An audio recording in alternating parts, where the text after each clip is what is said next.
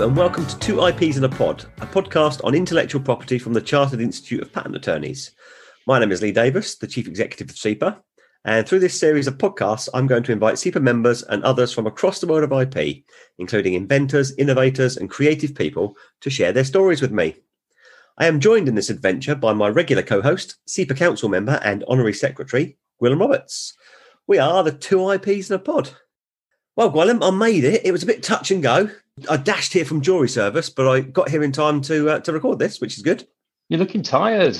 I'm absolutely exhausted. I never knew that. I can't say too much about jury service, obviously, but um, I can I can talk about it in general terms. And I never knew being attentive for that many hours in a day, listening to people talk about kind of law and evidence and stuff was so draining. I tell you, it's your civic duty. You learn fairly early on how important it is. You know, you're really deciding people's futures. It's an enormous task. I think it's been magnified by the COVID 19 stuff because we're having to do all sorts of things that obviously are out of the ordinary. Like every time a witness comes in or out of court, things get sterilised. If there's a point of law and we all have to get up and leave the court and come back in, things get sterilised. So that means there's a lot of waiting around time. So lots of delays in the, in the proceedings. The whole courtroom's been reconfigured to maintain social distancing, which means the jury isn't where it normally is, and the witness box is in a different place, and we can't necessarily see the defendant and stuff like that. The pandemic's put a whole different colour on jury proceedings, and I reckon there's a blog post in this somewhere after it's all done. So I'll um I'll get my thinking cap on and maybe write up the experience. So you've learned to pay attention, Lee, is what I got from all that. Yeah, yeah, I know. I, I was going to say it's just like one very, very long council meeting, but I recognise that I don't pay attention during those, so maybe it's not. Uh, we never noticed. We, we never we never knew that. I do this thing where I do a little uh, Zoom video of myself and just keep the Zoom video playing back to back at council meetings, and you don't know I'm not there. You do go very still, actually. I've noticed that Zoom calls. Uh, yeah, no, I, I, do have this Zoom thing where it just sends it sends me into some kind of catatonic state, and I just. Uh, well, that's not working. Bear in mind that's really not working. Yeah, that, that doesn't work. Doesn't, audio podcast doesn't really work for a podcast, does it? what, what, what about you? You've been doing anything really interesting? I have decided to go waterproof for winter. Uh, uh what? What? What? What? Well, I'm just looking at everywhere. I love going out, and it's getting more and more difficult and unpleasant being indoors in places. So I've just engaged in buying a whole bunch of waterproof jackets and trousers and shoes and everything, and then jumping huge queues to sit out inside by sitting outside where there's no queues to sit ah, and getting I served. You you were going to spray yourself with WD 40 or some other repellent. That's not new. is, that, is that how you maintain this air of slipperiness? Let's move on. Shall we move on? It's uh, we've got quite an international feel to two IPs today, uh, which is why actually we're recording this in the early evening in the UK so that we can accommodate our guest. It's a great pleasure to welcome Christopher Palermo to the pod. Chris, how are you? Very well, thank you. A delight to be with both of you. Well, you you think that now that might change as the show goes on. I've known Gwilym for so long that I have no doubt it will be a wonderful half hour together. I love your faith. I love that. I'll take that. you and I promised Gwilym that we wouldn't talk about much to do with the COVID world, but it would be unfair to have Chris on and not touch base stateside and see how things are over there. Chris, I don't know if you're following the state of play in the UK at the moment, but we seem to be on a upwards sort of trend in terms of hospitalization and so on. And we've just got this three tier local lockdown thing going on where, depending on where you are in the country, you can be under different restrictions. So we're heading back into a dark place again. How's things over there? It, I do follow it. it. That's a shame. As Gwilym knows, I'm a veteran of some perhaps 20 visits to the UK, and I really miss it. I usually pop over once or twice a year, and the uh, continued inability to travel and see friends and uh, enjoy the country has, has really been uh, dismaying this year, frankly. Uh, here in California, we really never have opened up. The lockdown is pretty significant. Restaurants are open for indoor dining at 25% capacity, but that's about the only bright spot. And there's sort of a national debate going on about, uh, you know, how we should open up, uh, how effective masks are, and all these sorts of things. So uh, our office is closed. Uh, pop in a, a, day, a week or so, just to have a change of scenery. But by and large, uh, pretty well locked down. I think the bright spot for us here in Northern California is we finally have blue skies and fresh air. Uh, we had uh, wildfires, as you may have heard, for some period of time. It was almost three solid weeks of just dense smoke um, wow. all over the Bay Area, and it was really unpleasant. So we're glad to be through that. Well, we're, we're of course heading into winter. We um we started this thing back in March with ridiculously unseasonal tropical weather. So we, we had a mini heat wave in April and May time, and it felt manageable. But heading into another wave in um, in winter time is going to be difficult for us, I think. Unless you go waterproof for winter, the new concept, not WD 40, just a coat and a waterproof pair of trousers. That's what you need before we crack on and talk about some really interesting IP stuff, which Gwilym will lead on because he's the IP expert and I'm just the um, innocent bystander in the world of IP. Many of our listeners will know who you are because they'd have had some kind of engagement with you through work in the in the states or your work over here. But we do have an audience that includes CIPA student members and uh, our associate members. And of course, we're trying to reach out to the non-professionals, the people who use the IP system. So, do you fancy telling us a wee bit about yourself and how you got to where you are now? Absolutely, absolutely. Uh, I'm a California native, in fact, Silicon Valley native. Um, had the, the, good fortune to grow up in the Bay Area right at the period when high tech was really uh, on the rise. In fact, I learned computer programming at the uh, ripe age of 14 in primary school. One of the first computer science courses uh, at that level anywhere in the country. That was in 1978. I think it was Fortran and then moved on to BASIC and Pascal later.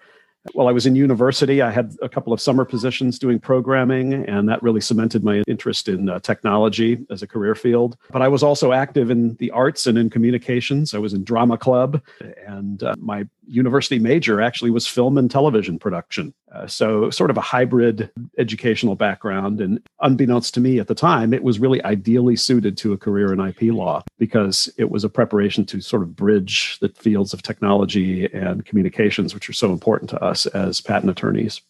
In terms of uh, professional work, I'm now at about 30 years of IP practice. I started as a litigator. You know, in the U.S., we have very active litigation practice, and many young attorneys begin their careers in, in the litigation field. So I did five years of patent litigation.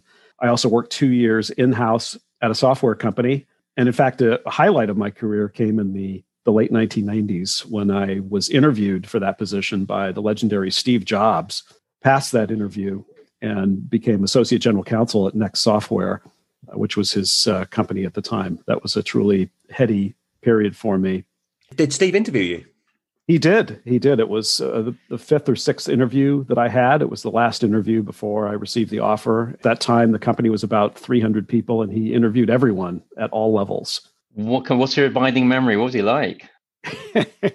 he was energizing, dynamic, inspiring, at times coarse and rough but he just had very, very high standards. And I'm really glad to have uh, had that experience of working for someone who was, you know, alternately demanding and yet um, inspiring and and really positive and human. Uh, there's some stories I could go into where he, you know, lent resources to help in times of need. Um, and uh, he, he, really was an extraordinary person, and uh, I miss him, frankly. Did you know back then how big things were going to be? Was there um, an indication of just what was coming? No, no, not at all. In fact, at the time, uh, Next was struggling as a company trying to reinvent itself from a hardware maker. It had, it had started off making the cube like uh, Next computer, which really was not a commercial success. It was expensive, very high performance, and it attracted some university customers and government customers, but it, it was never really a consumer machine. And so it, it was a period, I think, for Steve to explore new ideas, retrench, uh, look at different trends in the industry, and perhaps a really good recharge period for what Apple would later become. But at the time, Apple's share price was around three dollars. It was becoming a, pen, a penny stock. It had a very very small sector of the personal computer market. It did not have the iPod. It did not have the iPad. It didn't have watches. None of that. It was just a computer maker. And so when Apple eventually bought Next, which was in late 1997, I was really ambivalent about whether to become an Apple employee. I eventually did, although it was only for a short period of time because the company was struggling and everyone thought it was going to fail. So could not have predicted it, but uh, a great experience nonetheless. That's a fantastic story to tell, isn't it? That period was followed by 25 years in private law firm practice I've worked in Washington D.C., Los Angeles, and uh, Silicon Valley, and I've I've been uh, been here, sort of home, for the last uh, 20 to 22 years and really enjoy working in the area. Uh, I think the valley's changing, uh, not just because of COVID, but because of the fourth industrial revolution, artificial intelligence, super high speed networking, or just making a location in Silicon Valley, uh, I think, less critical for companies. And, and that might be a trend worth talking about. But it's still a fabulous place to work. I first got to know you through connections in Silicon Valley. And one of the things that fascinates us over here, and I think the whole world actually, is the, the, the Silicon Valley story. I mean, we've had lots of inventors on this uh, podcast from the UK who are trying to make it in the environment we have in the UK, which is kind of innovation friendly, but not massively sophisticated in terms of kind of linking up investment and innovation and everything else. Silicon Valley is absolutely the benchmark for for the whole world in terms of how to achieve this. And be interested in your thinking about what is what's special. What what do we need to, apart from the weather, which obviously we massively struggle with? What else do we need? I don't think you can underestimate the value of climate. I mean, people people here. We've had it. it's done. It's over. I know. I know. No, it, it will be interesting to see uh, how much that really matters because uh, California is struggling right now under uh, you know incredibly high costs of living, very high tax rates, um, heavy government regulation, and the past six months have really seen an exodus from the area. Rents in San Francisco are down something like twenty four percent. San Francisco suffered a loss in sales tax revenue of 43% over the past six months, at just a massive decline. Uh, that's unsustainable for a city of that size. So people are leaving, and the question is, you know, what where are they going, and and and what do you really need to sustain innovation and the growth of these companies? But putting those extraordinary conditions aside, I think the main success factors have been the proximity of major universities. Remember, we sort of have a triangle uh, formed by Stanford on the west, Berkeley on the east, uh, Santa Clara, San Jose State on the south. And so we have a continued influx of university students bringing new ideas from all over the world and having ambition, uh, perhaps leaving countries overseas where there's less economic freedom and less entrepreneurship, coming here, having a, an awakening, and um, really wanting to achieve something. So the university presence is incredibly important. Central London obviously has that as well, and you know no shortage of very bright students around the UK, Cambridge, Oxford, all contribute. Uh, there's that, and then uh, all of the money is here and um, ha- has sort of recycled. Sand Hill Road is just lined with venture capitalists, so it's efficient to go seek money. You can uh, you can hold pitches in a confined geographical area, uh, one after the other, until you find your funding source. So it's it's sort of wealthy people wanting to live here for the climate and having the capital available, the university, the constant development of new ideas, all of those contribute. And none of this was planned. Is that right? I mean, it's just it's this completely organic story, isn't it? It is. It can the roots can be traced back to Hewlett Packard in the immediate post-war period when they set up their business building oscilloscopes in Palo Alto.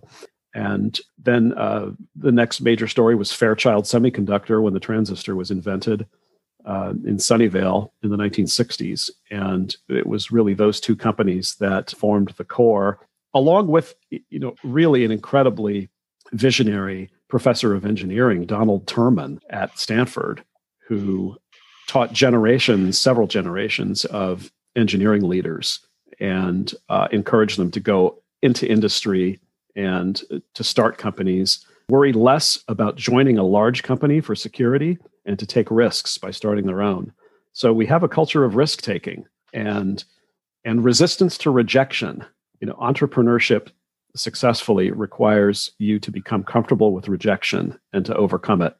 That's something I've heard a lot actually that you know in uh, compared to other cultures, possibly including the British one where you get pushed back once and you kind of it takes you decades to recover from the horror. Not true here. Not true here. It's just uh, I mean, there's some ideas that will not gain traction and they do eventually go away. But people with disruptive ideas, I suppose we say now, um, will not be held down and will continue pressing them. The thing that you mentioned there about the access to funding, for me, seems to be the magic ingredient that loads of places can't quite get right. But again, from what you're saying, again, it's not it's, it's not driven by any sort of regulatory kind of concept and it's not even that structured. It really is just as the proximity and the openness to to the pitch almost to, to that initial conversation. Yes that's changing with covid. In fact i think one of the things that made silicon valley self-sustaining was the ability to have uh, in-person mixing and random connections at conferences here there's been a long tradition of relatively open conferences in which the free invited guests are all the funding sources and the people who pay a modest fee to attend are the entrepreneurs who want to pitch ideas. Uh, those conferences would be held three four five times a year. So there's a constant interchange of ideas and, and random connections happening.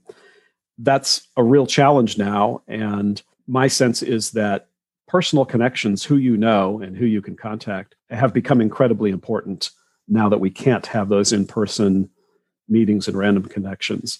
It translates to the patent attorney business as well, or the intellectual property law business as well. It's incredibly important today, in my opinion, to stay in touch with clients by uh, voice and by face. So, not just by email, but picking up the phone, holding a video call to stay in front of people um, because people do want the human connection. And, and if we can't do it in person, we have to find other ways. That's a massive challenge, yeah, across the board at the moment. I, I have a little game I play with people, which is how many f- new friends have you made in lockdown? Um, uh, and it's it's difficult to point to that many. A couple of a couple of people said, "Well, I never make new friends," so that lockdown hasn't changed. I don't have any friends in real life. but it's it is you know making. I have I'm, not, I'm pleased to say I have made a couple of new friends, but it's been by doing weird things like we did an online gig, and we ended up sort of dealing with the sound guy, and he's a great bloke, and that's how that became a kind of a, a link. It's it's just so tricky at the moment, and I think you're right that well, solving that problem is going to be an interesting one. It is. Um, I, I, may have to do things like you know all buy massive display monitors so we we somehow feel that we're more face to face with someone yeah. rather than looking at looking at a little laptop. Oh, it's, um, it's, I mean, it's interesting what uh, a revelation things like this have been for our space, the IP world. Uh, Gwilym and I were doing a little bit of work early on in this, just asking for some thoughts around inventive things that people were doing.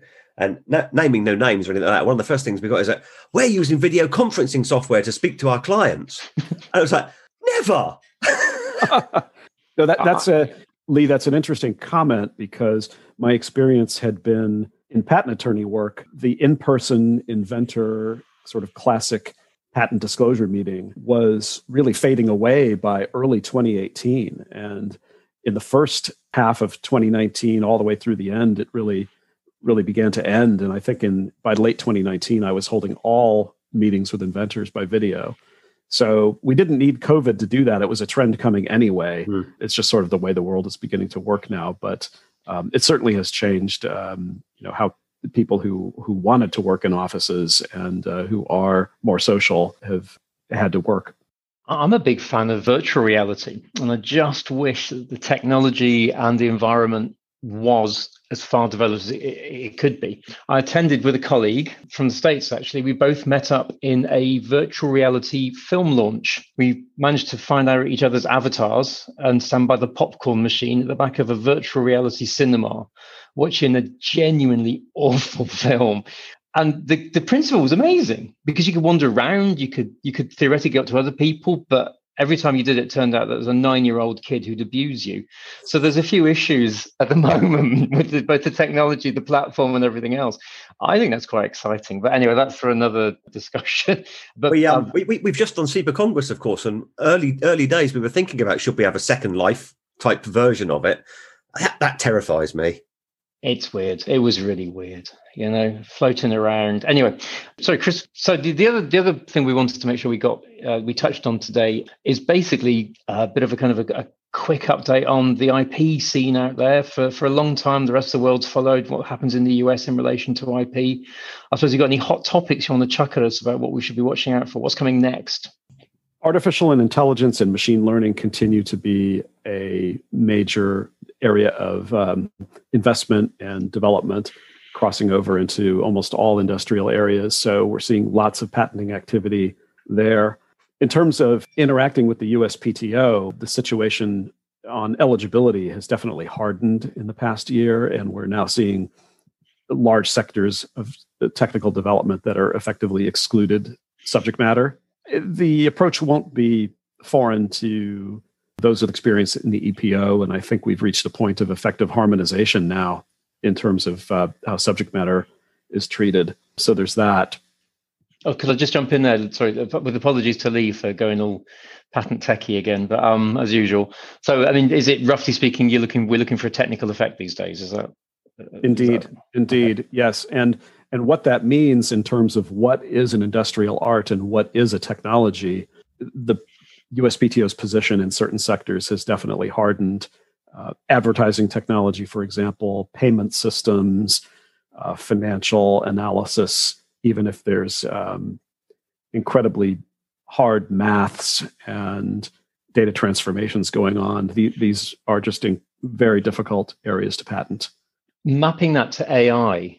So if it's going to remain difficult to basically get a patent for the kind of the algorithms under the AI. Is that is that a similar sort of story?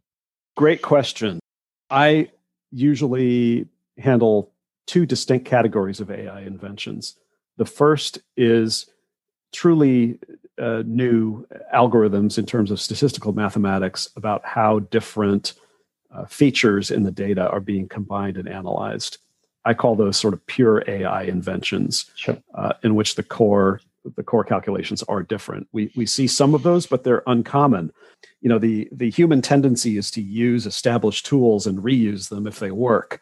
And there's excellent open source software available now for implementing neural networks and linear classifiers and things of this sort. So lots of people simply reuse that existing technology and then just tweak the parameters a little bit. So that first category of AI invention is relatively uncommon. The more common category that I see involves human discovery of the features in data that are most predictive of an outcome.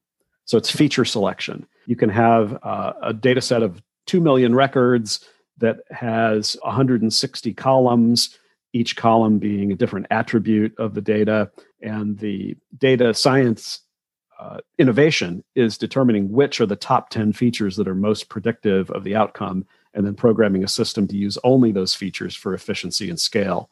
So uh, I've done a number of patent applications in which the selection of the features, the identification of the features actually is the basis of the innovation, and they appear in the claim. So there, yeah, there is reasonably kind of hard patenting available still in relation to AI by the sound of it. Yes, yes. Good, good. I, I also was just hearing about there's something going on at the Supreme Court at the moment. They're, they're suing the USPTO for something again. Two major cases before the Supreme Court this term. Uh, the first is a copyright case. We don't get those very often. It's uh, Google versus Oracle. The, in this, yeah, two heavyweights. Uh, a few dollars at stake in that case. yeah. And the the issue in that case is whether application programming interfaces as defined in computer source code, represent enough creative authorship to qualify for US copyright protection. Right. The specific problem was that um, Sun developed the Java language, Oracle bought Sun, and it became the owner of Java.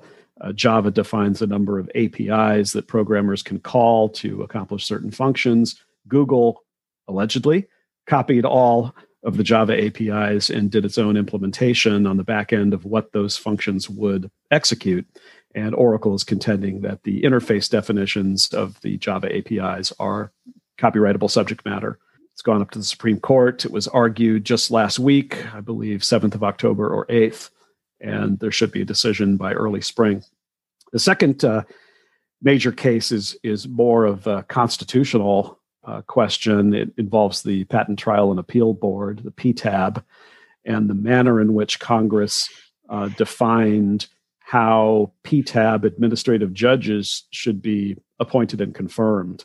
In that case, the party that lost invalidity proceedings before the PTAB is contending that all of the PTAB judges on its case, and by implication, the entire panel of the PTAB, have been appointed in an unconstitutional manner.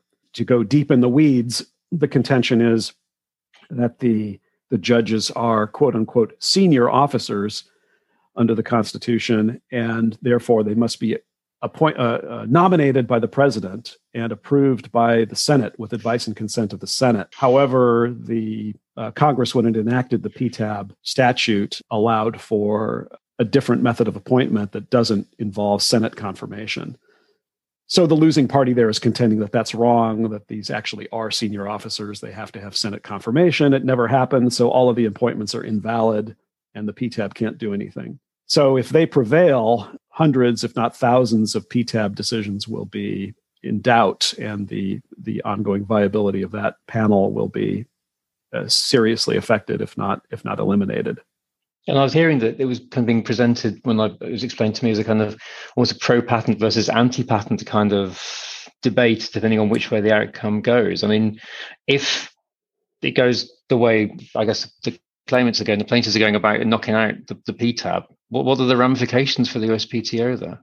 I think you're right. Uh, the PTAB has been widely viewed as as anti-patent.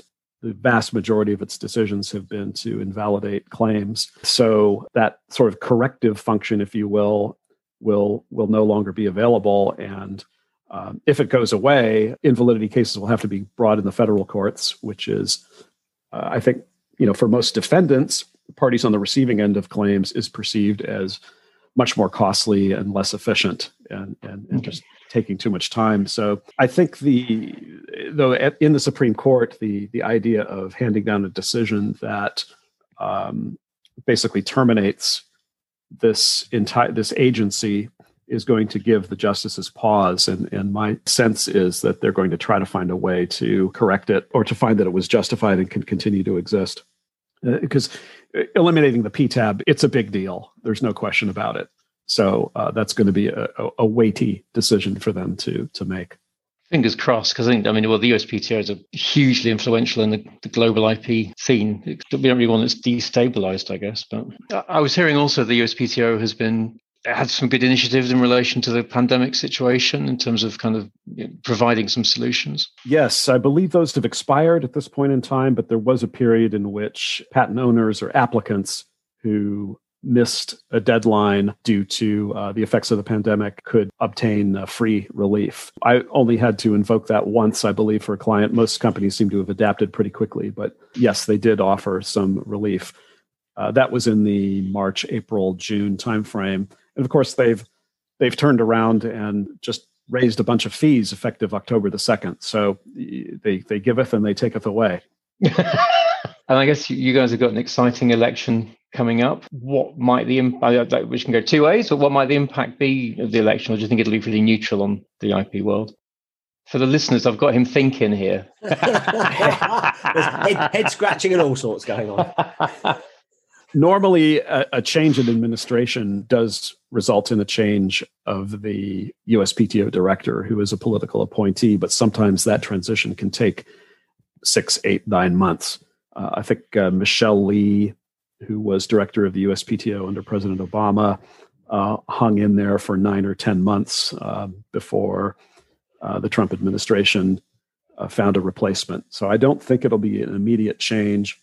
I think the Democratic Party is viewed as somewhat less pro patent. So it, it's possible there could be some policy changes there. Uh, I, I, don't think either candidate has really made uh, IP a significant issue, except for except as it relates to, uh, say, competitiveness with China. For the Trump administration, that's been a, major issue, and the, the perception of Chinese theft of IP uh, has been a significant initiative.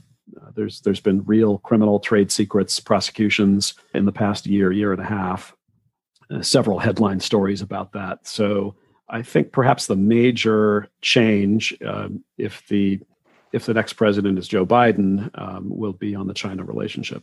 And um, we're probably going to move off the, the hard IP soonish, but um, I suppose one one final question is that I think the USPTO has been very active in kind of well, it used to be called global harmonization. I don't think that's happening per se, but certainly global cooperation. Is it likely that I think the USPTO, whichever way, is going to continue to be pretty active on the global front? Yes, I don't think we're turning back from that at all.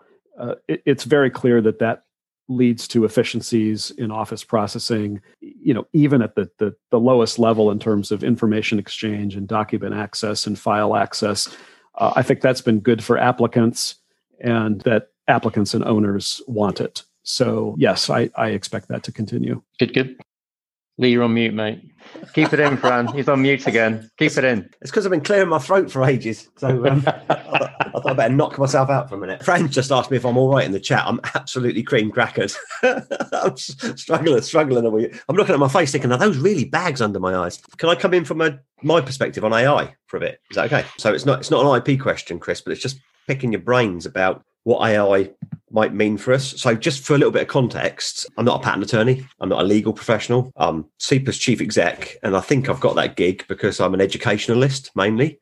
And I've got a big, big interest in emerging tech, AI, robotics, material science, internet, Internet of Things, that sort of stuff, and the impact that they'll have on the world of work. But not just on the world of work, but also the the world of professional bodies and professional associations, so organisations like CIPA.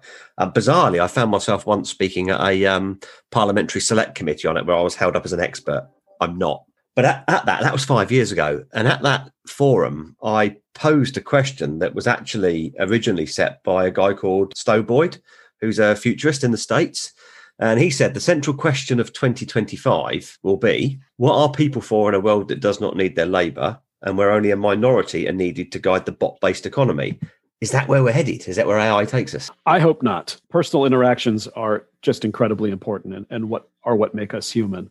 I think it's going to be a freeing effect, Lee, rather than one that that sort of enslaves us in that vision. I think there'll be limits on what machines can accomplish. Even today, the technology is widely viewed as having some significant imperfections. And there are human capabilities that it, it seems almost impossible to think of machines as capable of replacing.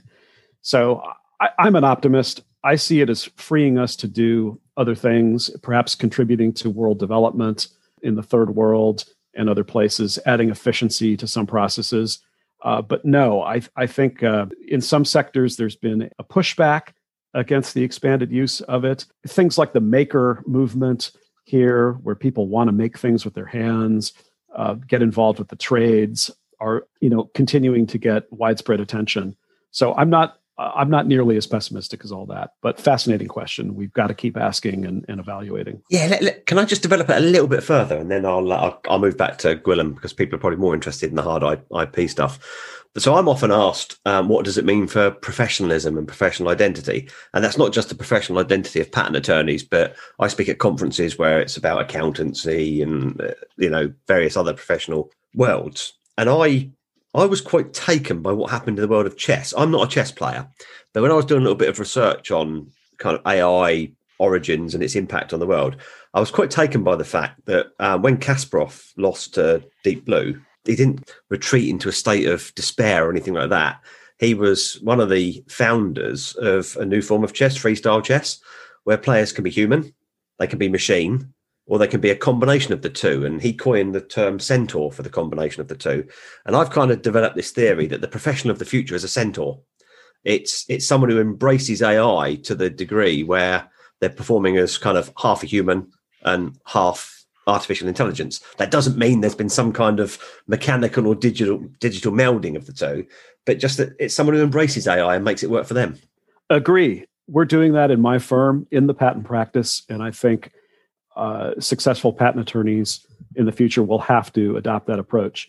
Uh, two examples we use AI based tools to scan and parse incoming examining actions from the USPTO and to break them up into uh, a template that we can use for response. These tools can even uh, do things like download copies of all of the prior art references that the examiner relied on uh, with no human intervention. So, office action, examining action processing is one area where we're seeing the significant benefit to automation. Uh, the second is analytics. As patent pro, uh, portfolios grow larger, clients want to know what they have, how it aligns with their business, how it aligns with the business of competitors, uh, and other extraction of value from the, the data that represents their portfolio. And so we're using uh, AI based tools to assess technological fit between a large portfolio and company technical areas and also compare it to competitors. I think those two areas, examining action processing and analytics to reveal value in the portfolio that clients can make decisions based on, are going to be essential tools for patent attorneys in the 21st century. Fascinating. That is amazing. I think the first one is, is kind of an expert support system kind of thing. Is um, I can see I can see real strengths for that, and I have to say, I it occurred to me that if there's one area where human brains really can't actually do it, it's when you've got a multi-patent portfolio. I, I view each patent claim as a multi-dimensional element, and when you have hundreds of patent claims and you're trying to work your way through what it all means, I just don't think the human brain's up to it. I mean, training a machine to even show that to humans um, is is a challenge, but it I guess it has to be the way forward in that area. Indeed, but returning to the centaur concept, uh, these tools are only as good as the input that's provided to them. And so right. there's a key human contribution in adding or enriching the data that goes into the tools. An example might be tagging each individual patent asset with a relationship to a, a product area, service area, or competitive product or service area unless you have every line item in the patent portfolio tagged with what technology it relates to, it's really hard for the analytics tools to provide good assessment of what you have. Yes, you can rely on things like the International Classification System, and there are tools that will do that.